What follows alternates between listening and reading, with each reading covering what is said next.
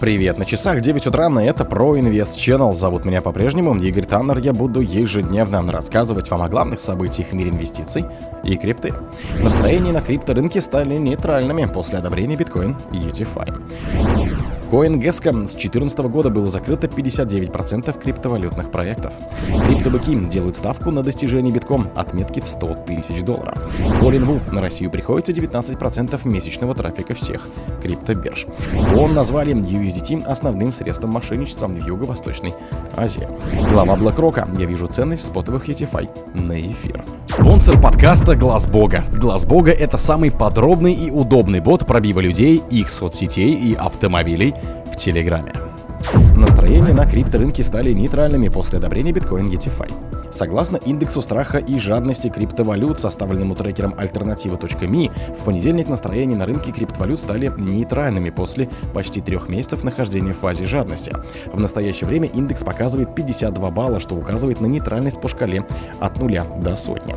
Уровни, близкие к нулю, указывают на чрезвычайный страх, а уровни, близкие к 100, указывают на чрезвычайную жадность. Индикатор оставался на территории жадности с 24 октября прошлого года и достиг максимума в 76 6 пунктов 9 января в ожидании одобрения США спотовых биржевых биткоин-фондов. По данным трекер, индекс учитывает множество факторов, такие как волатильность, объем рынка, социальные сети, доминирование и тенденция. За последние сутки цена битка колебалась в диапазоне от 41 753 долларов до 43 тысяч 5 долларов. Текущая цена равняется примерно 42 200 долларов. CoinGesco с 2014 года было закрыто 59% криптовалютных проектов. Аналитики агрегатора данных о крипторынке CoinGesco выпустили отчет, согласно которому из более чем 24 тысяч криптовалют, добавленных на платформу с 2014 года, к настоящему моменту прекратили существование 14 тысяч 39. Более половины мертвых в настоящее время проектов было запущено на бычьем рынке в 20-21 годах. Таких монет насчитывается 7530. Всего в тот период появилось свыше 11 тысяч криптопроектов, 70% из которых теперь закрыты. Эксперты CoinGesco Геска объясняет всплеск активности в период предыдущего бычьего рынка тем, что к тому моменту появились простые способы запуска новых монет, а также ростом популярности мем-токенов. При этом большинство мем-проектов не имеют в основе какого-либо продукта, в связи с чем закрываются в довольно короткие сроки. Пока 2021 год сохраняет лидирующую позицию по количеству закрытых проектов – 5724. Далее следует 2022 год с показателем 3520. В 2023 прекратили существование всего 200 282 монеты, тогда как запущено было более 4000. Криптобыки делают ставку на достижение биткоина в отметке 100 тысяч долларов. После того, как SEC, а это ребята из комиссии по ценным бумагам и биржам США, одобрила спотовый биткоин DeFi, эта криптовалюта выросла на 70%, и ряд криптобыков считает, что впереди у нее большой рост, пишет Business Insider.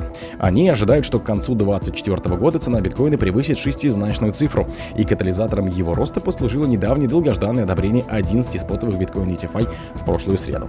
Так, британский банк Standard Chartered и Fundstrat были уверены в том, что биткоин превысит отметку 100 тысяч долларов еще до объявления SEC а, в то время как другие аналитики назвали 10 января переломным моментом для криптовалюты.